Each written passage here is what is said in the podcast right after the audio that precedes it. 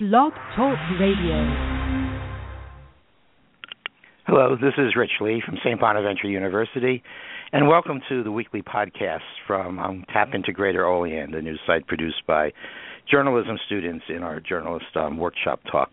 Um, today uh, on the line, uh, we have three guests. We have Steve Cocca, St. Bonaventure alum who gave an interesting talk here on campus this week um, about the Allegheny Iroquois and the Brown Indian. And I'm also joined by two students who covered the talk. That's Jake McCollum and Ryan Horan. So, um, Steve, welcome. Well, thank you very much, Rich. I'm I'm very pleased to be on the show uh, this morning.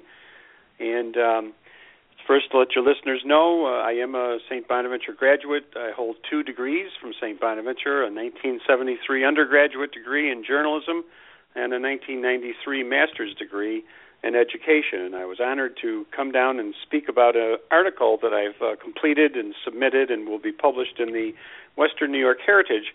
And it's about the dig, the ongoing dig in Allegany, New York, just about a mile west of the campus.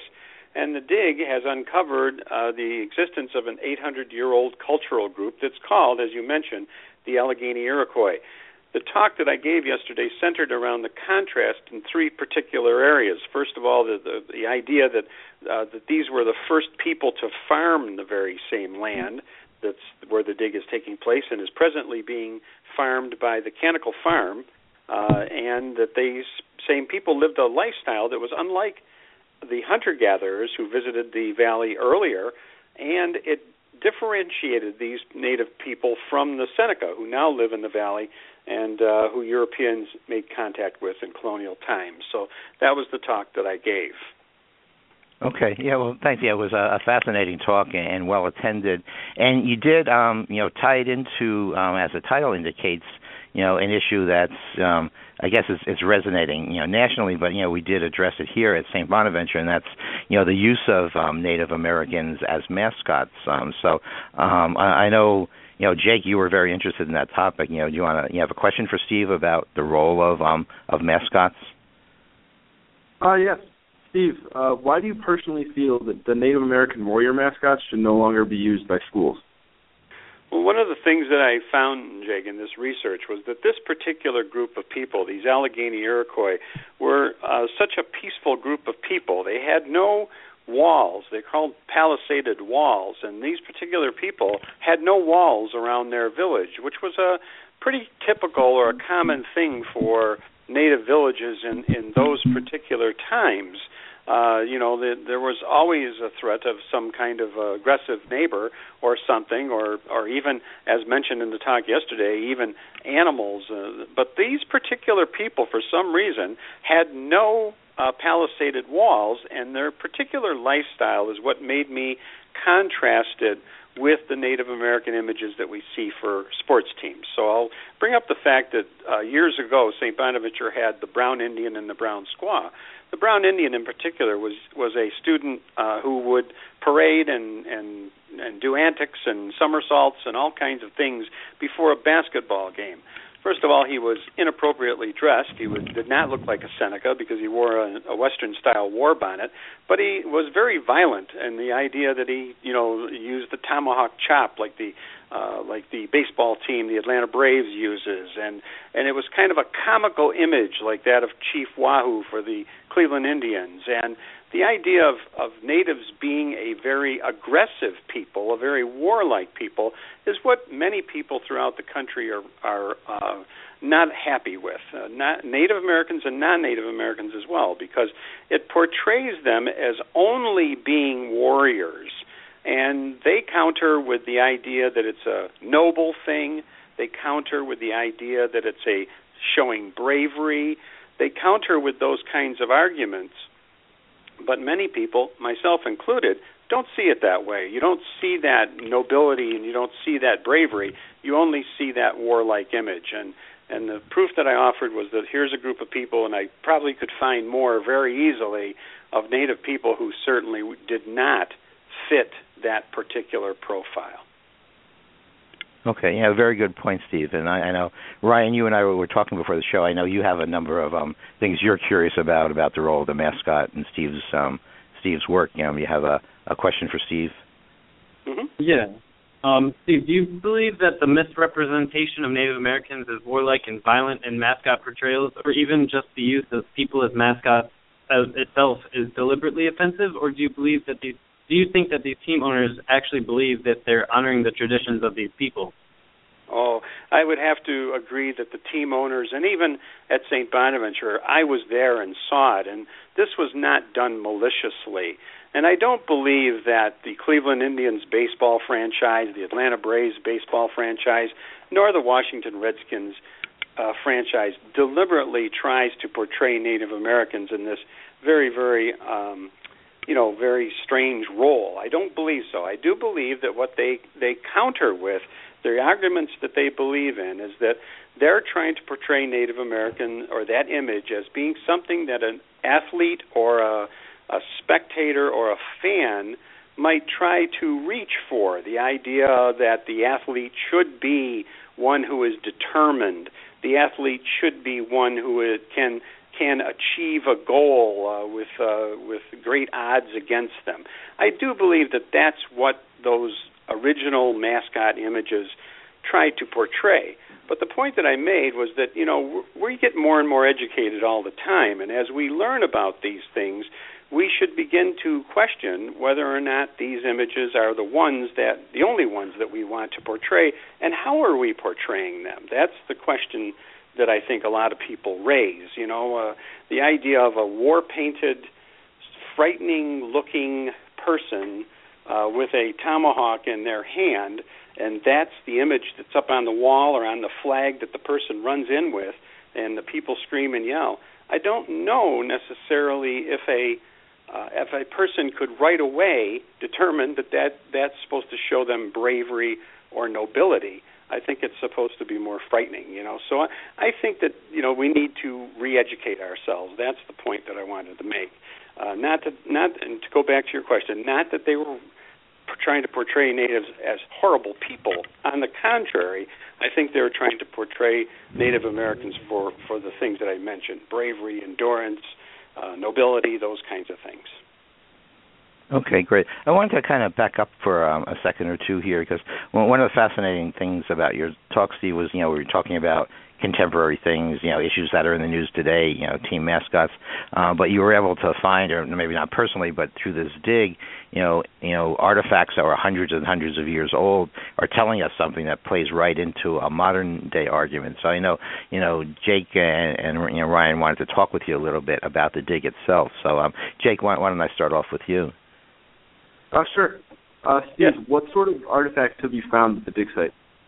Well, not artifacts that I found, but the artifacts that the Allegheny Valley team and Dr. Stephen Howard found. So what I reported on was what they found. So make that clear to your listeners that I personally didn't. Uh, I didn't find anything of. Uh, you know, I, I didn't spend any time except as an observer. But what the team has found over now over uh, three summers of digging, the things that they have found have been the following. They have found uh, the shards of pottery, broken pieces of pottery that were used by the people for their everyday needs. They found evidence of corn, which was an essential food element that the uh, Allegheny Iroquois and other Native people uh, grew um, to you know to sustain themselves. They found the longhouses, the posts of the longhouses. Each longhouse was a long structure in which families lived, and a number of families of of the same clan lived. And these buildings were quite long in nature depending on the size of the family. And so they were built out of posts and then uh, wooden posts and then materials attached to those to make a a structure. And so those posts have been found or the remnants I should say of the posts have been found. In the fire pits they've also found uh, um, they found uh, dart tips, which were used for hunting and uh, those kinds of things, and they found some uh, rudimentary tools that were used to scrape the hides or cut the meat, those kinds of things. So those are the uh, materials, the artifact material uh, or the cultural material that they call it, that they have so far been able to dig out of the pit. Some 3,000 artifacts have been recovered in the dig site. Okay. And Ryan, you have a question for Steve about the um, the archaeological dig? Right. Um, what information about the Allegheny Iroquois people has the team not yet learned? What pieces of the puzzle is uh, still missing for un- knowing all about their daily life and such? Uh, an excellent question. Uh, one of the things that uh, drives the team is uh, one of the biggest mysteries. Uh, Iroquois people, as we call them, uh, I hope your listeners will understand the word Iroquois is a word that's commonly used to describe people of a linguistic or a cultural background. It's really Haudenosaunee or people of the Longhouse. Haudenosaunee would be in their own language to describe their linguistic and cultural family. But I'll use the word Iroquois because it's a lot easier for us to use. And the word Iroquois indicates a, a common cultural thing, and that uh, common cultural thing was the growing of a of three foods: corn, beans, and squash. They're referred to as the three sisters. And the Allegheny Iroquois only grew two. They've only found evidence of the corn and the squash, and not the beans. And just a hundred miles away at the same time, up in the Genesee River Valley area, in that particular area, your listeners might note Letchworth State Park in that particular area, that was the home of the Seneca. And at the same time, the Seneca or Onondaga people were growing corn, beans, and squash. So a hundred miles away, the same foods were being grown, two of the same three, but not the third, and that's a mystery. Why didn't the Allegheny Iroquois grow beans? The second particular mystery is what happened to them. You know, where where you know where did they go? How come they're not there now? How come that we don't have a Allegheny Iroquois reservation in Salamanca? Why do we have a Seneca reservation uh, in the Salamanca area? So that's the other mystery, and that's what the archaeologists and, and ethnographers and scientists are trying to piece together. How did a group of people, a cultural group of people, disappear from the face of the earth, or how come we don't know them anymore? How come people don't identify themselves as Allegheny Iroquois, for example? So uh, that's that. Those are the two main mysteries. Okay, thanks, Steve. Uh, we're get, getting getting short on time now, but before we go, I know you mentioned at the start of your talk that this is all going to be folded into an article. So I wonder if um you could you know quickly tell folks you know where when and where they might be able to you know you know read your your article. Thank you, Rich. Yes, the ma- the article will be published in a magazine called the Western New York Heritage, which is a history magazine that's published uh, out of uh, Buffalo, and it's published four times a year. And it's a very, very slick, glossy magazine. A lot of use of photographs and images, and a very well put together magazine. And uh, as I said, it's published four times a year, and this article will be in the winter edition which comes out this month. So people can buy the Western New York Heritage over the counter at two locations in the Olean area that I know of for sure, or one, excuse me, one location in the Olean area, and that is at the Tops supermarket. It can be purchased there. I know that they carry it throughout their chain. The other areas then would be uh, more in the Buffalo area at, at uh, Barnes and Noble also carries the magazine, and you can go online to subscribe to it. And there's a beautiful website, WesternNewYorkHeritage.org, I do believe.